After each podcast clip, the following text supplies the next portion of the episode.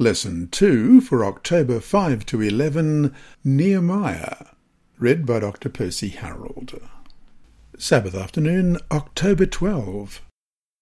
Before we start, let's pray. Our Heavenly Father, we come to open some fascinating books again this week, and as we do so, we pray that the history that we learn, the vision that we see in your word, will help us in our daily lives and with those around us. But also, help us with our faith in you, that we may know that in the past you were so faithful and that you are still faithful today. Bless us now, we pray, in Jesus' name. Amen. Our memory text this week is Nehemiah chapter 1, verses 4 and 5. So it was, when I heard these words, that I sat down and wept and mourned for many days. I was fasting and praying before the God of heaven, and I said, I pray, Lord God of heaven, O great and awesome God, you who keep your covenant and mercy with those who love you and observe your commandments. Nehemiah 1, verses 4 and 5. Let's read that again. So it was, when I heard these words, that I sat down and wept and mourned for many days. I was fasting and praying before the God of heaven, and I said, I pray, Lord God of heaven, O great and awesome God, you who keep your covenant and mercy with those who love you and observe your commandments. To date, two groups of captives have returned to Judah in at least partial fulfillment of God's promises to the Hebrew nation.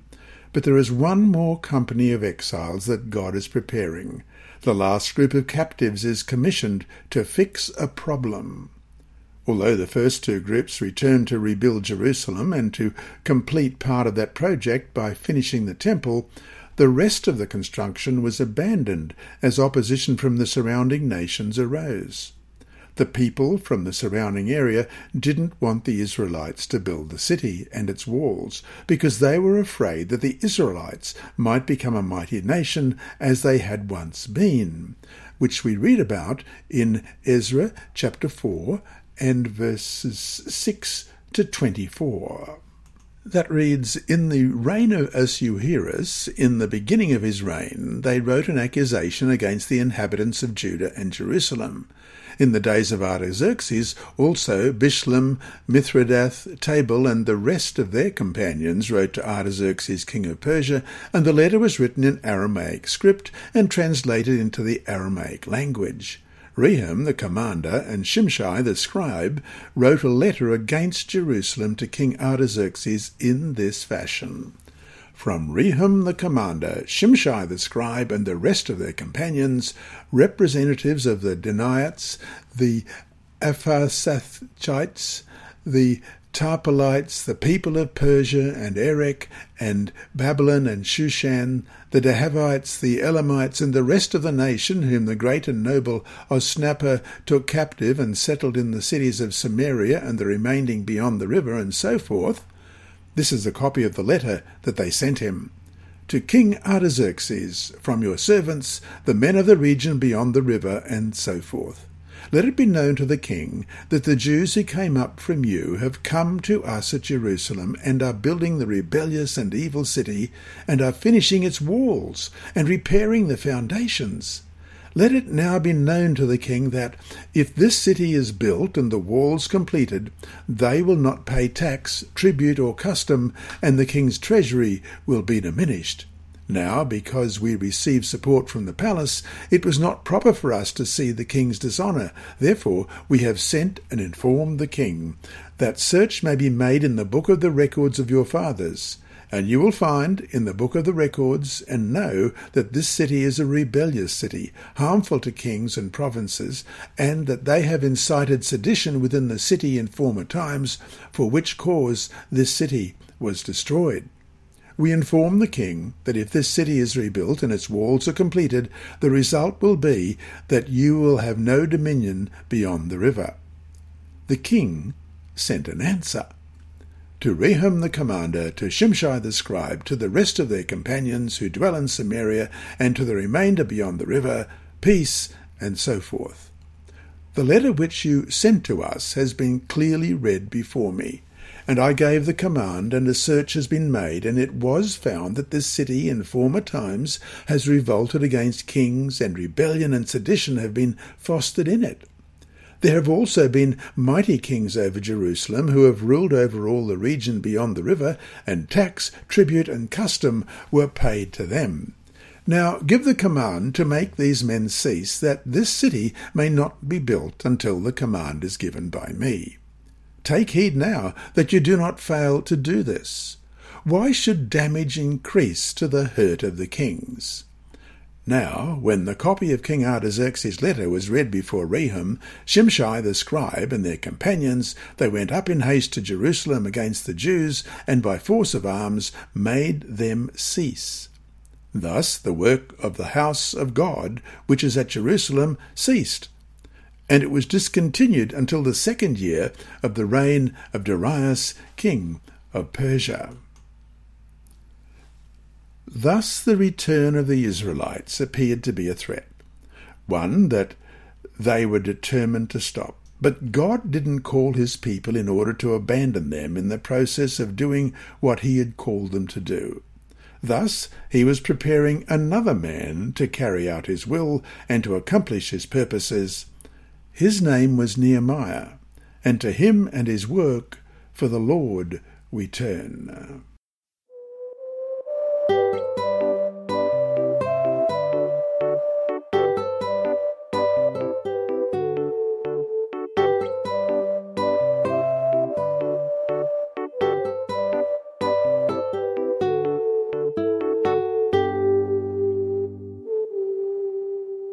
Sunday, October 6. Nehemiah receives bad news. The book of Nehemiah opens somewhat in the same way the book of Daniel did, as we read in Daniel 1 verses 1 and 2, and that was with bad news. And Daniel 1 verses 1 and 2 reads, In the third year of the reign of Jehoiakim king of Judah, Nebuchadnezzar king of Babylon came to Jerusalem and besieged it. And the Lord gave Jehoiakim king of Judah into his hand with some of the articles of the house of God, which he carried into the land of Shinar to the house of his God. And he brought the articles into the treasure house of his God. Yes, many had returned to their ancestral homeland, but things weren't going too well for them there. Question Read Nehemiah 1, verses 1 to 4. Why was Nehemiah so distressed? What was his response to the bad news he received? Nehemiah 1, beginning at verse 1.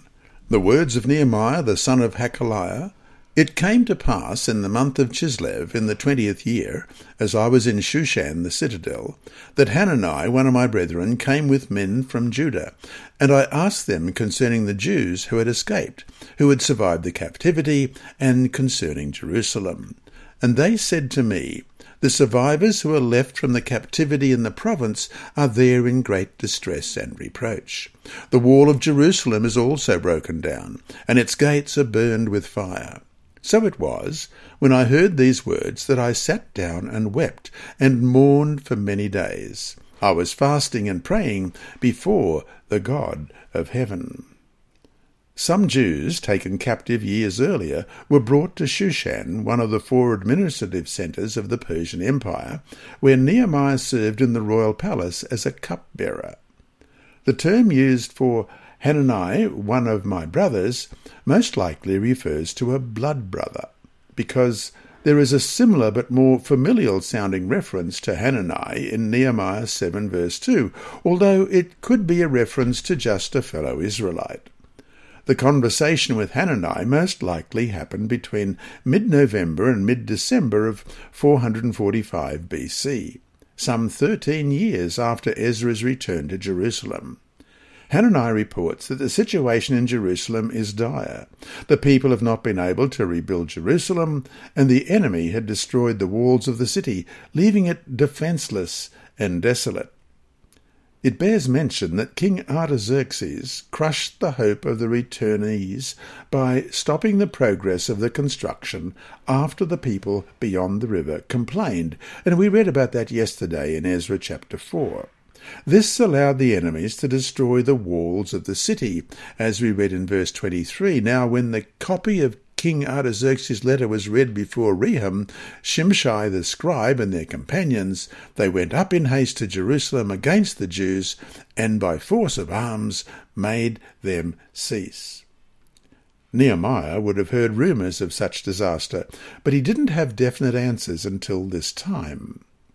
Even though the temple was rebuilt, it wasn't fully functioning because the people needed for the temple service were unable to live in Jerusalem.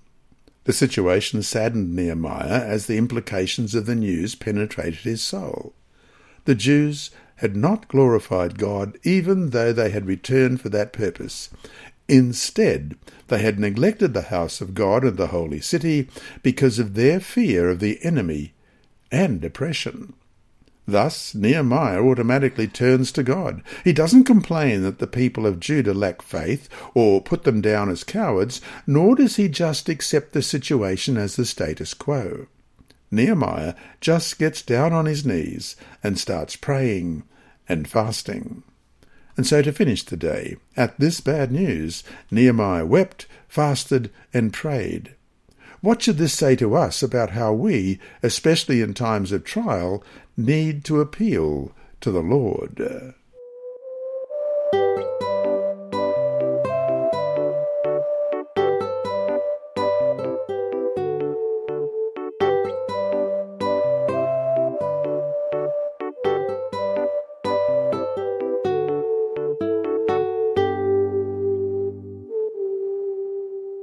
Monday, October 7. Nehemiah's Prayer.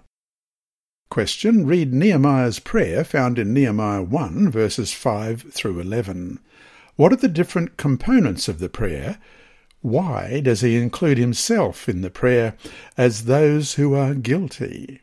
Nehemiah 1, beginning at verse 5. And I said, I pray, Lord God of heaven, O great and awesome God, you who keep your covenant and mercy with those who love you and observe your commandments, please let your ear be attentive and your eyes open, that you may hear the prayer of your servant, which I pray before you now, day and night, for the children of Israel, your servants, and confess the sins of the children of Israel, which have sinned against you.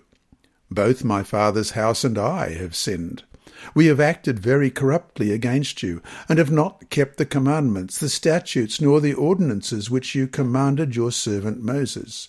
Remember, I pray, the word that you commanded your servant Moses, saying, If you are unfaithful, I will scatter you among the nations.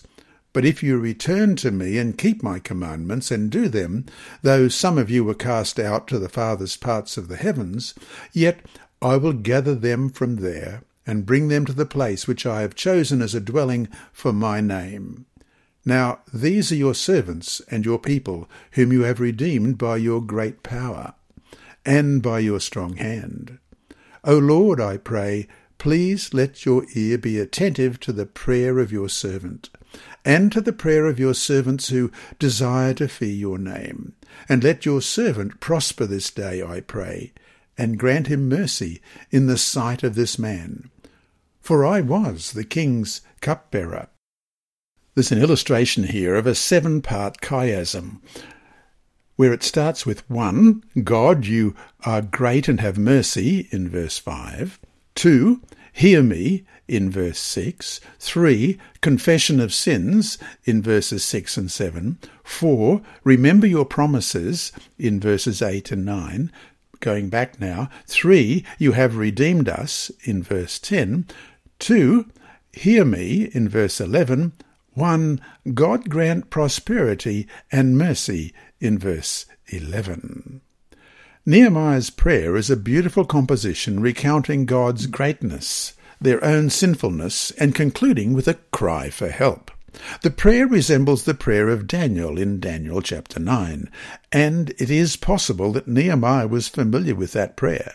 It is noteworthy that Nehemiah doesn't begin with a cry for help, but rather first states the truth about who God is, great and awesome. He also points out that God keeps his covenant and has mercy on those who love him, as if to remind God that he has always been faithful and cannot now be any other way. The prayer is in a special structure depicted above that centers on verse 8, where Nehemiah articulates God's promises. Nehemiah says, Remember. In other words, Remember, God, that you promise that you will scatter us when we are unfaithful, but that you also promise to bring us back and restore everything. Since the first one has happened, now it is time to fulfill the other, because we are returning to you. Nehemiah is not afraid to claim God's promises and to remind God of them.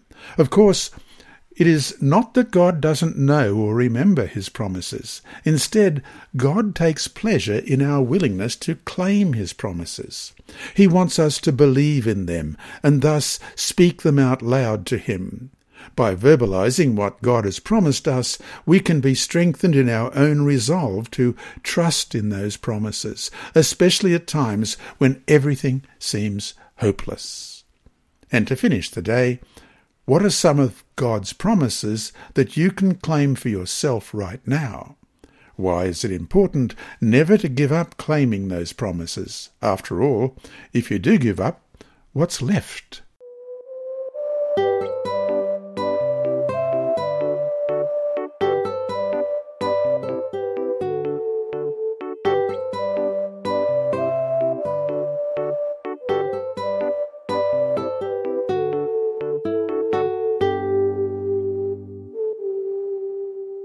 Tuesday, October 8. Nehemiah speaks out. Nehemiah chapter 1 verse 11 says that Nehemiah is the king's cupbearer.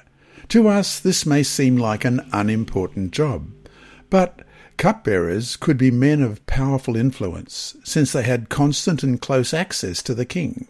Cupbearers tasted beverages for the king in order to prevent illness or death of the king. Herodotus points out that the Persians held cupbearers in high honour, as they were regarded as high officials. For instance, the cupbearer of the Assyrian king Esarhaddon also was the chief minister of the kingdom. Thus, Nehemiah holds a high position in the kingdom, and because of his access to the king, he pleads with God to use him in speaking to the king about the situation in Judah. Question Read Nehemiah chapter 2, verses 1 through 8. What happened as a result of Nehemiah's prayers and fasting? Nehemiah 2, beginning at verse 1 And it came to pass in the month of Nisan, in the twentieth year of King Artaxerxes, when wine was before him, that I took the wine and gave it to the king. Now I had never been sad in his presence before. Therefore the king said to me, Why is your face sad, since you are not sick? This is nothing but sorrow of heart. So I became dreadfully afraid, and said to the king, May the king live for ever. Why should my face not be sad, when the city, the place of my father's tombs, lies waste, and its gates are burned with fire? Then the king said to me, What do you request? So I prayed to the God of heaven, and I said to the king, If it pleases the king, and if your servant has found favour in your sight, I ask that you send me to Judah, to the city of my father's tombs, that I may rebuild it. Then the king said to me, the queen also sitting beside him, How long will your journey be, and when will you return? So it pleased the king to send me, and I set him a time. Furthermore, I said to the king, If it pleases the king, let letters be given to me for the governors of the region beyond the river, that they must permit me to pass through till I come to Judah, and a letter to Asaph, the keeper of the king's forest, that he must give me timber to make beams for the gates of the citadel, which pertains to the temple, for the city wall, and for the house that I will occupy. And the king granted them to me according to the good hand of my God upon me. The prayer is answered in the month of Nisan, which is roughly the month of April of 444 BC. Four months have passed since Hanani and the Jews brought the disturbing news about Jerusalem to Nehemiah. For four months Nehemiah prayed and fasted, and every day it might have seemed to him as if God were not answering. But God's timing is always perfect. God prepared the king to hear Nehemiah and to respond favourably. It was not an everyday occurrence to have the cupbearer relieved of his duties for a time to be a governor in a different land. God spoke through Nehemiah and impressed the Persian king Artaxerxes I to make Nehemiah a governor over the territory of Judah. The mention of the Queen suggests that this was possibly a private occasion, as it was not customary for the Queen always to be present for formal banquets. Nehemiah does not immediately mention Jerusalem in order to keep the king from having preconceived ideas, but rather he makes an emotional appeal to the king about something personal to him. By the time the specific place is mentioned, the king has been won. And so to finish today, in what ways can we see a parallel between Nehemiah's position in this court and Daniel's in Babylon? What does it say about Nehemiah's character that the king seems so positively disposed toward him?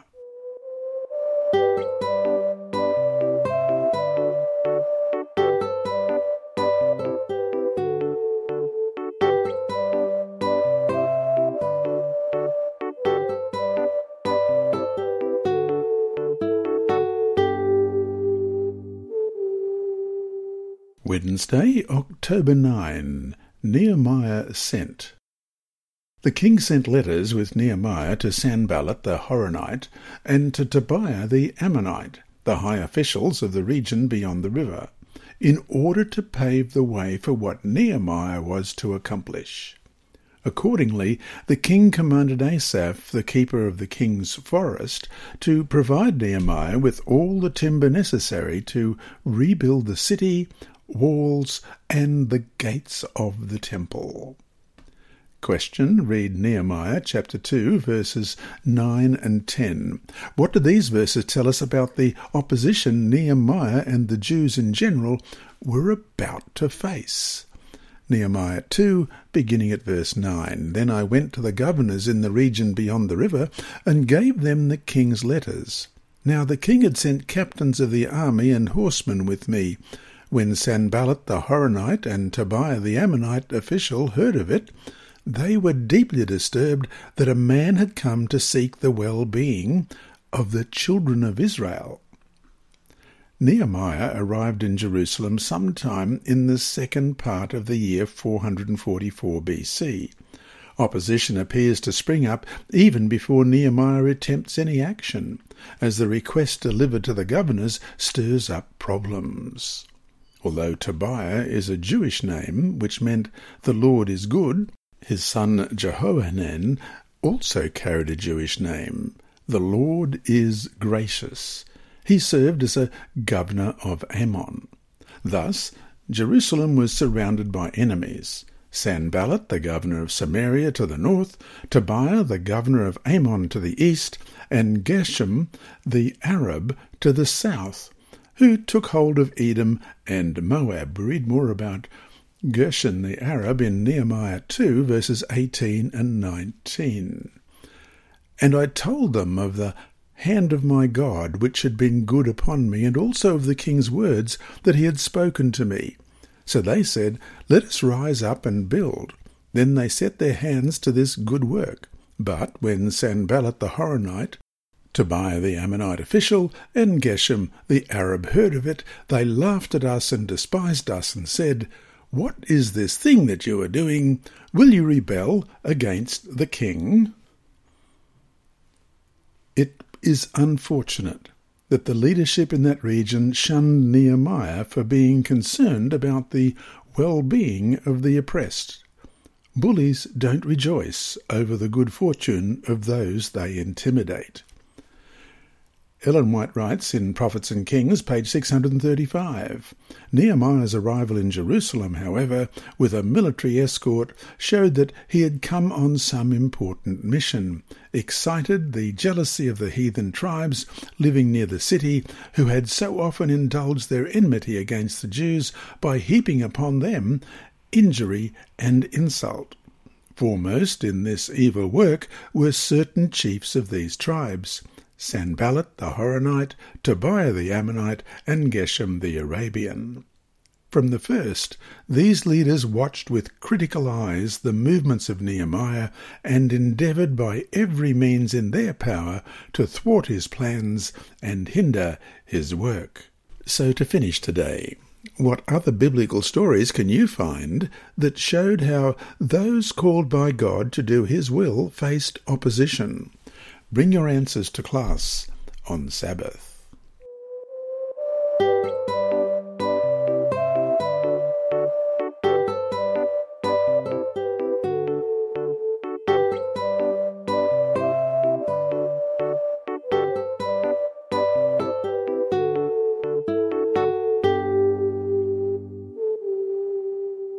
Thursday, October 10, Nehemiah prepares for his task. No question, the Lord had called Nehemiah to this task and would provide all that he would need. Armed with the knowledge of God's promises and the certainty of the call by God, Nehemiah proceeded. But he moved ahead carefully and prayerfully. In other words, even though he knew God was with him, this knowledge didn't keep him basically from thinking through what he would do. Question Read Nehemiah chapter 2, verses 11 through 20. What does Nehemiah do to prepare for the project of rebuilding the wall? Nehemiah 2, beginning at verse 11. So I came to Jerusalem and was there three days. Then I arose in the night, I and a few men with me, I told no one what my God had put in my heart to do at Jerusalem, nor was there any animal with me, except the one on which I rode. And I went out by night through the valley gate to the serpent wall and the refuse gate, and viewed the walls of Jerusalem, which were broken down, and its gates, which were burned with fire. Then I went on to the fountain gate and to the king's pool. But there was no room for the animal under me to pass, so I went up in the night by the valley and viewed the wall. Then I turned back and entered by the valley gate, and so returned. And the officials did not know where I had gone or what I had done. I had not yet told the Jews, the priests, the nobles, the officials, or the others who did the work. Then I said to them, you see the distress that we are in, how Jerusalem lies waste, and its gates are burned with fire. Come and let us build the wall at Jerusalem, that we may no longer be a reproach. And I told them of the hand of my God, which had been good upon me, and also of the king's words that he had spoken to me. So they said, Let us rise up and build. Then they set their hands to do this good work. But when Sanballat the Horonite, Tobiah the Ammonite official, and Geshem the Arab heard of it, they laughed at us and despised us, and said, What is this thing that you are doing? Will you rebel against the king? So I answered them and said to them, The God of heaven himself will prosper us. Therefore we his servants will arise and build. But you have no heritage or right or memorial in Jerusalem. Leadership Lessons Lesson 1 Nehemiah does not tell anyone what the plans are that God had put in my heart to do at Jerusalem, as we read in verse 12. Not only does he not tell the enemy, but he keeps it from the Jewish leaders as well. He is on a scouting mission to figure out what needs to be done. Lesson 2 before presenting anything, Nehemiah does his homework and plans out all the work that will be required. Lesson 3 When he does speak of the task, Nehemiah first outlines what God has done so far to lead this expedition, and that he adds the words of the king. He encourages before he asks for commitment. It is nothing short of a miracle that the Jews respond so favourably and decide to build, despite the resistance that will come.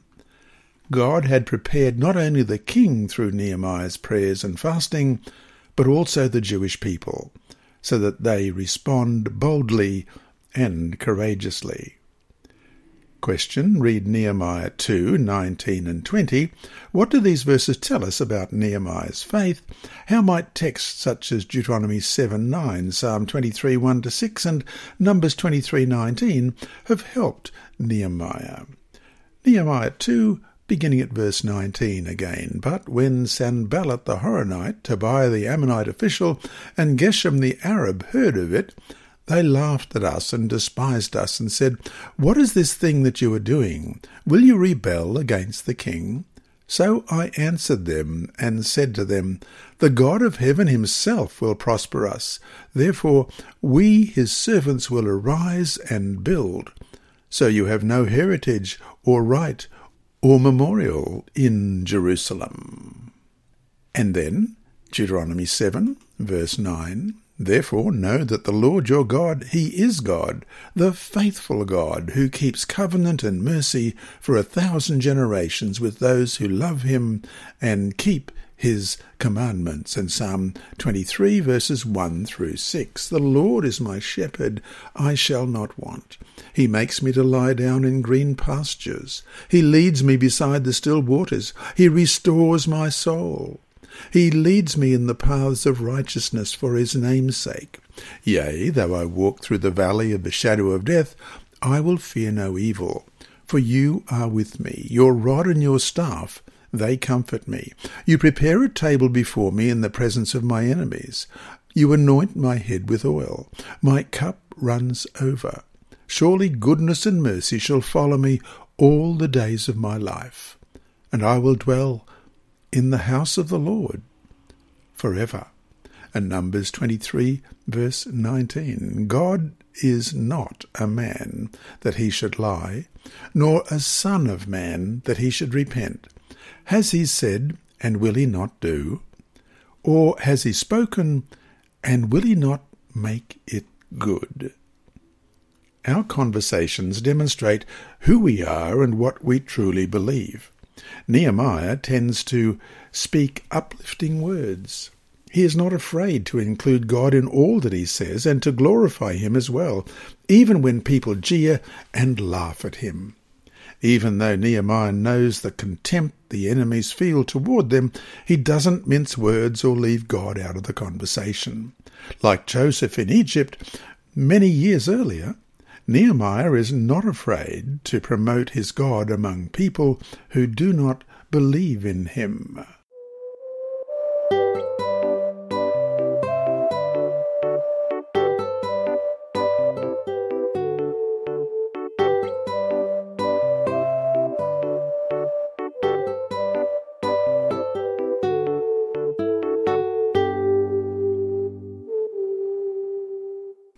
October 11. Nehemiah was a man of prayer. Nehemiah, Ellen White writes in Prophets and Kings, page 629 to 630, had often poured out his soul in behalf of his people. But now, as he prayed, a holy purpose formed in his mind. He resolved that if he could obtain the consent of the king and the necessary aid in procuring implements and material, he would himself undertake the task of rebuilding the walls of Jerusalem and restoring Israel's national strength. And he asked the Lord to grant him favour in the sight of the king, that this plan might be carried out. Prosper, I pray thee, thy servant this day, he entreated, and grant him mercy in the sight of this man. Four months Nehemiah waited for a favourable opportunity to present his request to the king. And that brings us to our four discussion questions for this week. One, in answer to Wednesday's question, what does it mean that all through the Bible, Old Testament, New Testament, those called by God face tremendous opposition? In fact, what does it mean that in almost every case they did? Perhaps a better question could be, what examples can you find of someone called by God to do his will who didn't face opposition? What does this tell us about how we shouldn't get discouraged when, even while doing God's will, we face strong obstacles in accomplishing what we believe the Lord has called us to do? 2. Read Nehemiah 2:18 and I told them of the hand of my God which had been good upon me and also of the king's words that he had spoken to me so they said let us rise up and build then they set their hands to this good work. What does this tell us about the power that a personal testimony can have? And how was it crucial in getting the positive response that Nehemiah got from his fellow Jews? 3. Neither Ezra nor Nehemiah could have accomplished anything without the help of the king. In other words, these men of God worked in cooperation with the political authorities who were pagans as well. What lesson can we draw from this about when and how we as a church can work with the political powers that be, whatever they are? At the same time, when doing so, why must the church be very careful? 4. Go over Nehemiah's prayer in Nehemiah 1 1 to 11 in class. What can you take from it that will help deepen your relationship with God? What does it teach about surrender, confession, and claiming promises? Let's read Nehemiah chapter 1 and those first 11 verses. The words of Nehemiah, the son of Hachaliah. It came to pass in the month of Chislev in the twentieth year, as I was in Shushan, the citadel, that Hanani, one of my brethren, came with me from Judah, and I asked them concerning the Jews who had escaped, who had survived the captivity, and concerning Jerusalem. And they said to me, The survivors who are left from the captivity in the province are there in great distress and reproach. The wall of Jerusalem is also broken down, and its gates are burned with fire. So it was, when I heard these words, that I sat down and wept and mourned for many days. I was fasting and praying before the God of heaven. And I said, I pray, Lord God of heaven, O great and awesome God, you who keep your covenant and mercy with those who love you and observe your commandments, Please let your ear be attentive and your eyes open, that you may hear the prayer of your servant, which I pray before you now, day and night, for the children of Israel your servants, and confess the sins of the children of Israel, which we have sinned against you. Both my father's house and I have sinned. We have acted very corruptly against you, and have not kept the commandments, the statutes, nor the ordinances which you commanded your servant Moses. Remember, I pray, the word that you commanded your servant Moses, saying, If you are faithful, I will scatter you among the nations. But if you return to me and keep my commandments, and do them, though some of you were cast out to the farthest parts of the heavens, yet I will gather them from there and bring them to the place which I have chosen as a dwelling for my name. Now these are your servants and your people, whom you have redeemed by your great power, and by your strong hand. O Lord, I pray, please let your ear be attentive to the prayer of your servant, and to the prayer of your servants who desire to fear your name. And let your servant prosper this day, I pray, and grant him mercy in the sight of this man.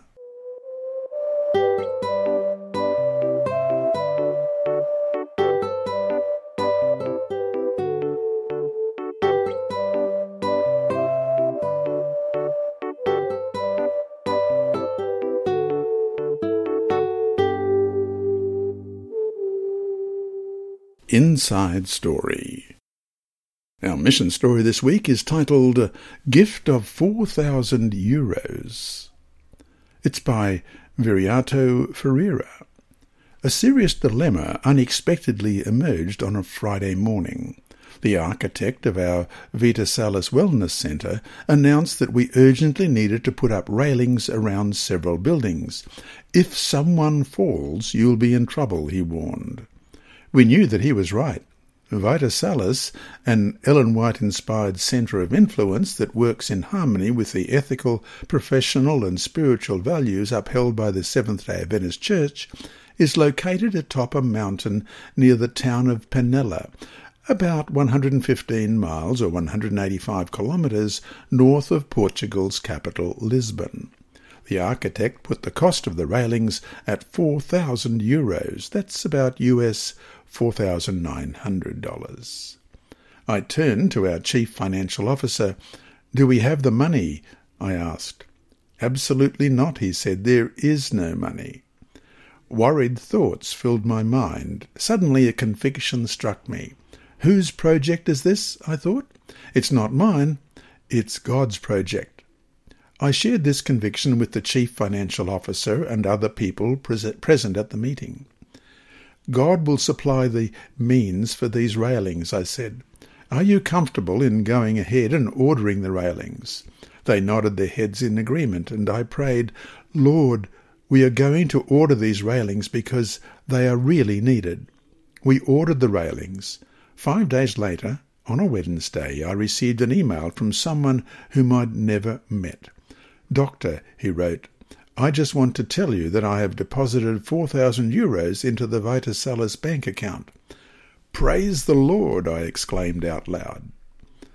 I wrote him an email describing the events of the previous Friday morning.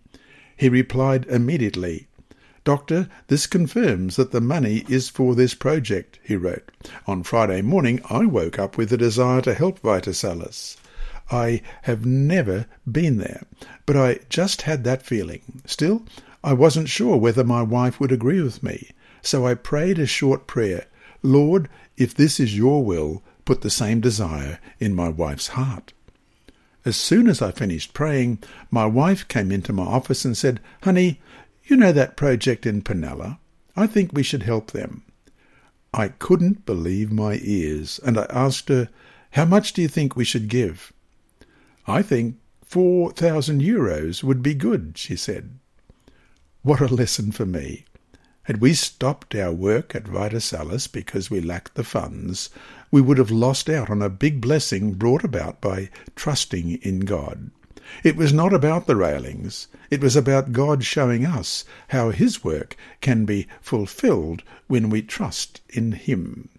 Dr. Viriato Ferreira is a director of the Vitasalis Wellness Centre in Penela, in Portugal. This week's lesson has been read by Dr. Percy Harold from Queensland, Australia. It is brought to you by Hope Channel, the Sabbath School Department, and through the services of Christian Services for the Blind. A video of this podcast also occurs on YouTube. Remember, God is always faithful.